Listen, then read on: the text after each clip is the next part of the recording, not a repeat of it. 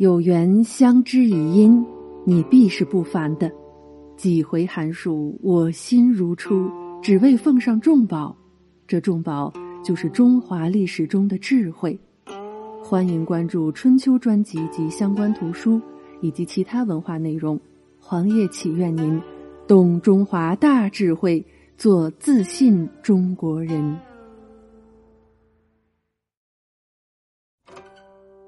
对剑贴花黄，每天听点《资治通鉴》第三十五集《汉纪二十七迁徙政变》。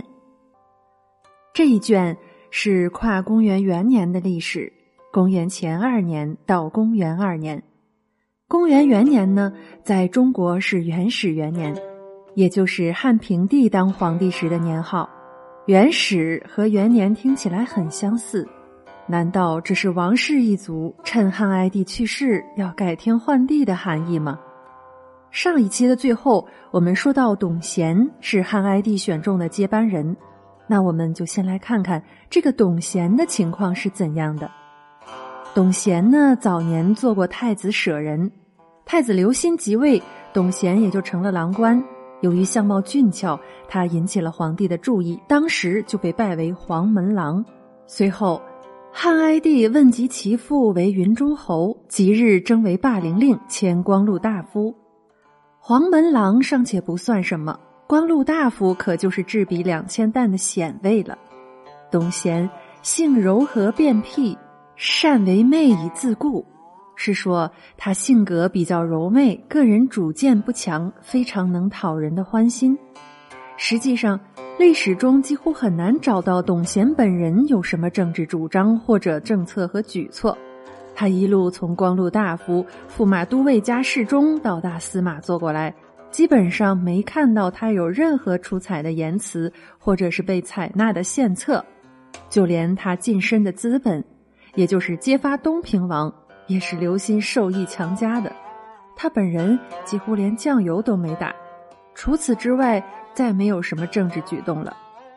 在《资治通鉴》中找到唯一的一条由董贤主动发难的作为：董贤因日食之变，以举赴宴西夫公之策。天象就不用说了，原本呢这就是加罪的名头。董贤出马攻击的这一次对象有两个人，赴宴是重要的外戚，西夫公是另一个宁姓。董贤身为天子近臣，接受刘歆赏赐的同时，也体现出刘歆对朝臣的爱憎。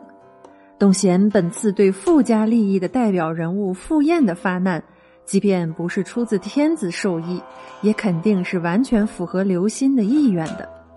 随后，傅燕就被收了大司马卫将军的印绶，罢归就地。这是董宪唯一一次主动出击，其斗争目标和刘歆本人的需求也是高度重合的。在董贤短暂的政治生涯中，他一直担任着天子近臣的加官，这令他出没于刘歆的私生活，也充当着贯彻刘歆意志的工具。由于占据着上传下达的关键位置。董贤一直以来很可能都完全是刘歆意志的执行者。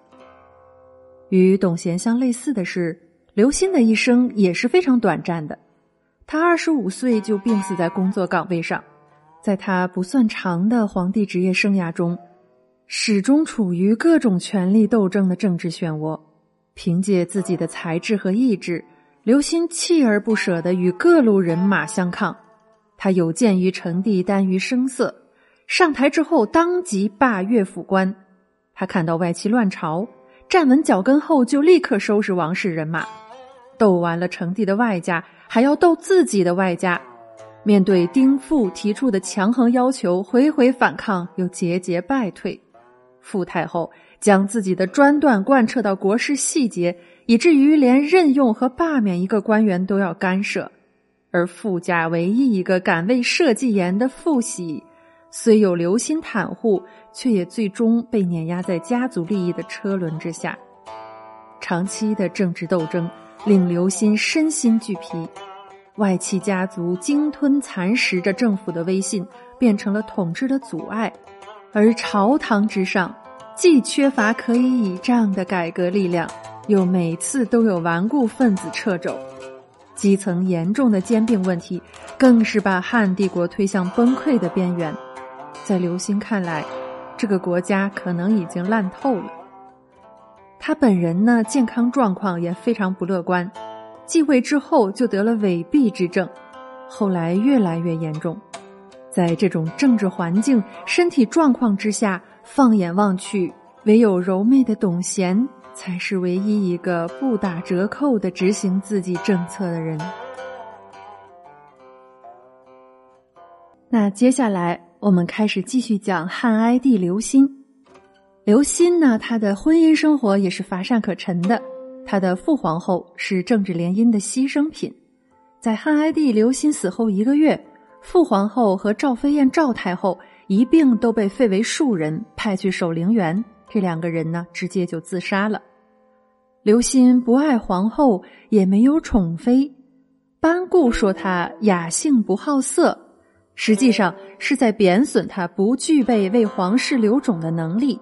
当然，他也的确没有给汉室留下一名继承人。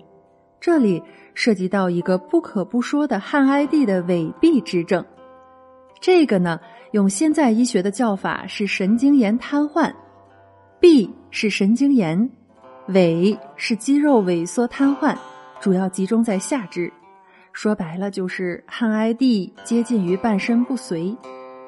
这样的人，怎么可能留下继承人呢？病重之后，刘歆变得更加多疑，他开始着手解决身后的接班人问题。外戚当然不用考虑。汉哀帝深恶痛绝外戚，所以他就把目光投向了董贤。董贤在汉哀帝刘歆的帮助下，迅速进入核心决策层，并且有了皇帝亲自替他培植的党羽。他被封为驸马都尉侍中之后，刘歆又纳其妹为昭仪，并对董氏一脉做如下部署：迁贤父为少府，赐爵关内侯，时邑复喜为卫尉。又以贤妻父为将作大臣，弟为北军最高的指挥官，负责警卫京府地区；而南军最高的指挥官有卫尉和郎中令或者光禄勋，其中卫尉负责宫廷宿卫，都交给董氏集团。又娶了董贤之妹为昭仪，刘歆的用意已经是十分明显了。倘若董昭仪能够诞下龙种。董家就是堪比魏霍的外家。倘若刘歆到死都没有儿子，那么最差的情况，董贤也可以像周勃和霍光那样，在迎立新君的问题上占据绝对的主动权。最后，刘歆还罢黜了自己的舅舅丁明，将大司马卫将军的空缺授予了董贤。董贤方才二十二岁。无论人望、才能、根基，都不可能达到三公的标准。而最令人震惊的，还是刘歆给董贤的任职策文中说：“允职其中，天下之众受制于朕，以将为名，以兵为威，不可不慎与。”这封策文里的“允职其中”四个字是十分不寻常的，因为这是尧舜禅位时的用词。且不说那些对政治极度敏感的当朝者，即便是稍有常识的人也明白这意味着什么。刘歆想让董贤继位做皇帝，考虑到刘歆的政治处境以及由来已久的对外戚诸党的厌恶，将皇位交还给宗室，还真是不如交给亲信。定下接班人后，董贤自身当然并没有什么异议。说他看不懂这里头的门道，肯定是不现实的。他之不拒绝，与其说是觊觎皇权，倒不如说是顺从刘歆惯了。因为既然此前累次的奖赏都安生的受了，刘歆也数次替自己挡风遮雨，那么此后的安排为何就不能接受呢？当然是一样的接受了。作为禅位计划的主要推动者。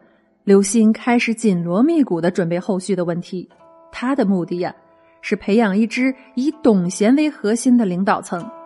这就意味着，在最高的决策圈子里，必须要承认并且拥护董贤这个核心，所以汉哀帝刘歆在麒麟殿置下酒席，宴请董氏亲属组成的朝廷新贵，并且试图拉拢王室外戚里两位尚在官职者王去疾和王弘两兄弟。王去疾且不说，这王弘还有另外一个重要的身份——孝元帝的师傅萧望之。我们在前面曾经讲过他，那是王弘的老岳父，而萧望之又是萧何之后。那么宴请这两位贵客的目的就非常的明显了，就是帮董贤尽可能的争取到更多有话事权的人，从而组成令朝臣不敢妄议的领导班子。但是，当刘歆趁着酒意表达禅位意愿的时候，王弘义正辞严的驳斥回去。就这样，王弘就被赶出了宴席。但是刘歆的算盘也未能完全如愿。另一方面，朝廷重臣对董家的愤怒和对王家的同情，也在沉默中积蓄的越来越重。替董贤倾倒，对于此时病重的刘歆来说，已经是力所不能及了。他的健康状况迅速的恶化，以至于难以进行接下来的政治部署。麒麟殿宴请的事过了约半年后，刘歆病逝，留给董贤一个尚未明朗的烂摊子。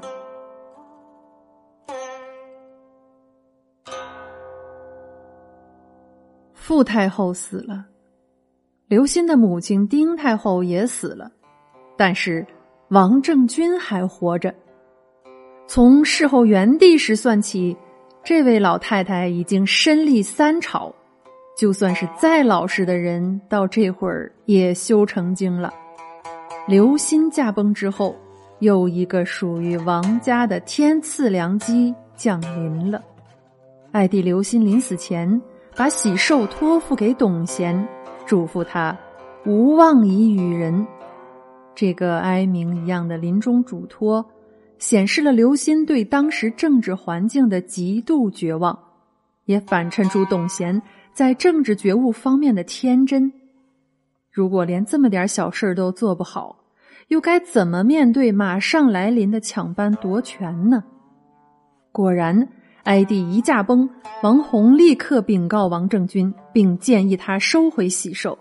此时的王政君已经俨然是全国最德高望重的女主。收到情报后，王政君当机立断做了三件事：第一，收喜寿。第二，收兵权；第三，招王莽。